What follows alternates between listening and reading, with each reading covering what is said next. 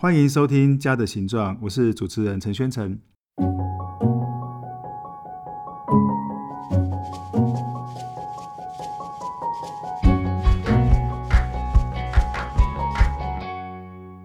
今天我们非常的荣幸邀请文化大学建筑系的刘惠芳老师哈来参与我们的那个计划的一些分享。这个家的形状的计划呢，它其实是一个、哎、公共艺术计划哈，它 base 在两个基地，一个是在那个、哎、大同区的那个斯文里这边，一个是在士林区的华隆市场的附近的周遭这样。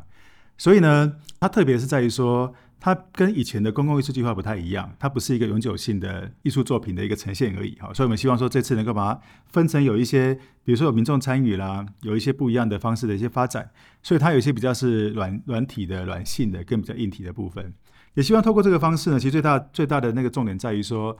透过艺术家的引导或艺术家的介入或艺术家的参与，他到底要如何去设定某些的方法，让民众可以透过艺术的角度或一种媒介，他可以重新去理解环境啊，理解世界这样，或是理解他周遭的生活，理解生命。所以这个计划里面，我们邀请了很多不一样背景的人一起来参与啦，呃、包括有从那个声音的，从影像的，从植物的，从质感的，也希望透过这个方式让他知道说，家的形状的一个产生呢，它其实是涉及到是一个、呃、敏锐的观察力，这观察力呢，它可能跟某种艺术方法有关系这样。好，所以简单说呢，这个计划里面它就是一个，我相信它是一个比较新形态的一个公共艺术的一个发展的方式，不是只有物件性的。今天也非常难得是、呃、邀请到那个惠芳老师啊，我想因为惠芳老师不管是在他的那个、呃、学术上的研究啦，或者是实践上面呢，他对于所谓的一些、呃、城市更新啊、都更啊或城市的发展，他都有相关的一些、呃、非常多他自己个人的一些不管是、呃、经历啦或是见解哈。那特别这几年呢，我也观察那个观察您，就是说，不管是在对于公共艺术的一些一些呃研究啦、发展，或特别是对一些从传统到新形态的，哈、哦，然后也包含说公共艺术到底要如何能够去，不是只有做作品哈、哦，它如何变成是一个城市发展的一个非常重要的一个 maybe 是媒介，或者是它可能是一个非常好的一个新的系统。我们可以用另外的方式来检讨这城市发展里面到底有一些、呃、什么样不足的，或是可以来发展的地方、呃、非常欢迎惠芳老师。那我是不是先请你跟那个线上的朋友呢，简单介绍一下你自己，好，那做了包括做的事情啊，跟你所关心的事情。是，谢谢宣诚老师的邀请。线上朋友大家好，我是刘惠芳。那、呃、我过去曾经在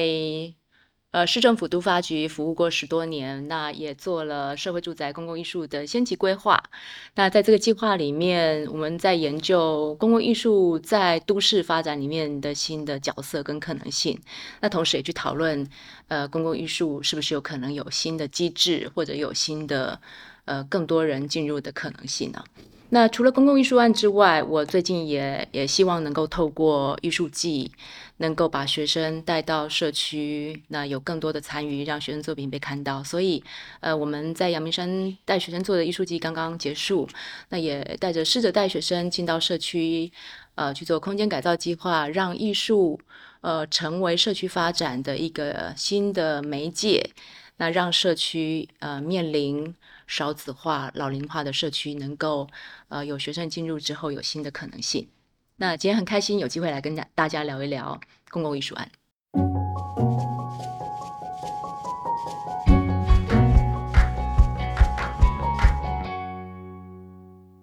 谢谢惠芳。我想或许、欸、可以从您开始，先给大家一个观念，先跟大家谈一谈。首先第一个是说，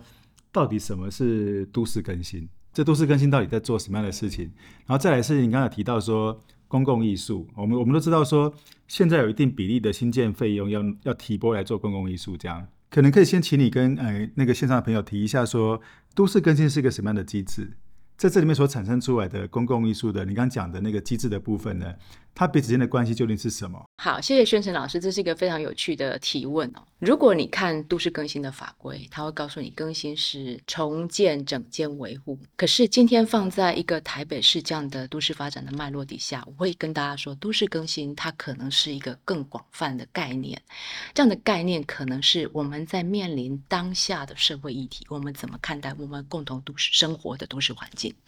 也就是说，当我们面临气候变迁，当我们面临能源的转型，当我们面临少子化、老龄化，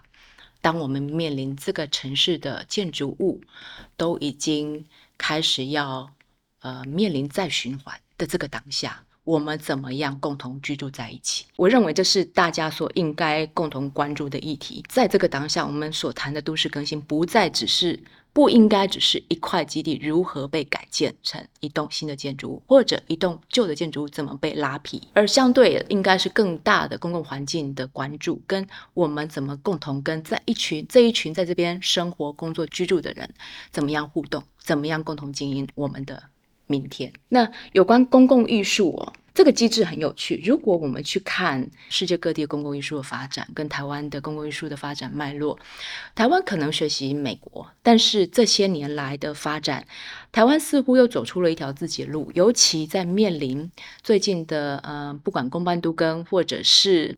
社宅，因为这些公共工程的兴建所引发的公共艺术的设置计划，它俨然成了一个新的机会。在这样的机会底下，我们有机会去发展刚刚宣成老师所提的新形态的艺术作品。那这样新所谓新形态的艺术作品，它可能不再只是一个永久性装置物，即便是一个永久性装置物，它可能也是透过不同的参与途径被生产出来。那这些作品背后都有它的发展的脉络，跟对于这片土地跟人的核心的关怀。我觉得它是一个呃很有趣的的一个呃的发展，而是说我刚刚那个惠芳老师讲到一个我觉得非常有趣的是，那个这个都市更新的部分，它不再只是说像以前的就是只是把一个基地重新换新的。我觉得这个这个观念是在于说，我们在更新的过程里面，其实更新的不是只有建筑物的本体，更新的是那个生活的习惯，是更新的是我跟环境的关系，更新的是可能是目前新的思维啦，不管是节能减碳啊，或者是各式各样的部分。所以呢，我想在这样的更新的过程里面呢，公共艺术都扮演的，它可能可以扮演一个角色。今天我从一个艺术的创作的脉络也好，或是艺术的很特别的一个感知能力也好，或者是他那个艺术 所, 所有的一些研究能力也好，就是我怎么用透过这个方式呢，重新跟这些共同性的议题产生一些关联性这样。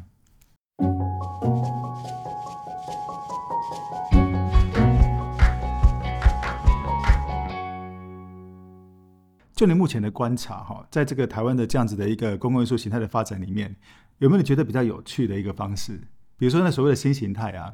就您的目前的一个经验里面，有没有哪些方式是你觉得诶这样的一个这样的一个做法，或这样的一个艺术的一个呃参与的方式，或者是这样子的一个面对这样子的不同对象的工作方式呢？有没有觉得印象比较深刻的，或是不太一样的一个案例可以跟我们分享？我想要分享一个案例，在文山文山应该兴隆 D 一 D 二 社宅的公共艺术设置计划里面，有一组艺术家，他透过陪伴，他陪伴二十组由平宅。平宅住的都是非常弱势的弱势户，那因为他平宅要拆除了，所以有一组有一批平宅的住户要移到兴隆 D 一 D 二 的社宅。那当时有一组艺术家，他借由陪伴，然后去挖掘这些人的生活故事、生命故事，嗯、然后把它转换成就他的再创作，转换成文字、影像。那最后做发表。那这次过程，我们看了后来他他的那个影像，有几个作品让我非常印象深刻。那个作品他他操作方式是先陪伴，陪伴完之后，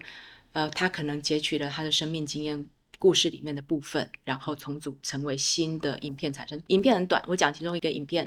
那影片他在描述一个年轻人，他从小。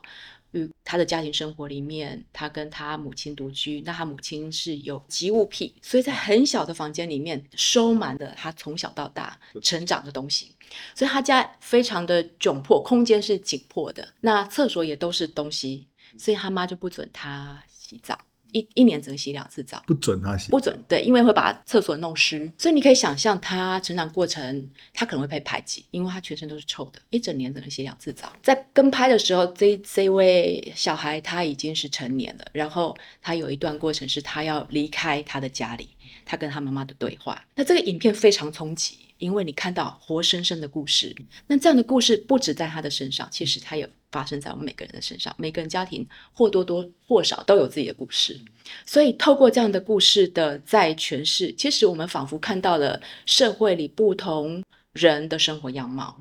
不同家的形状，那这些故事其实它有没有机会，但有人担心它可能更标签化，但它有没有机会也是让我们更了解彼此，让我们了解不同的生活方式跟形态。那唯有更了解彼此，这个社会才能够在这样的基础之下共同往前。呃，当我们讨论新形态这件事情，最后还是会回到那个核心，是我们对人的关注，我们对共同居住在这边土地上的人的关注。是是是。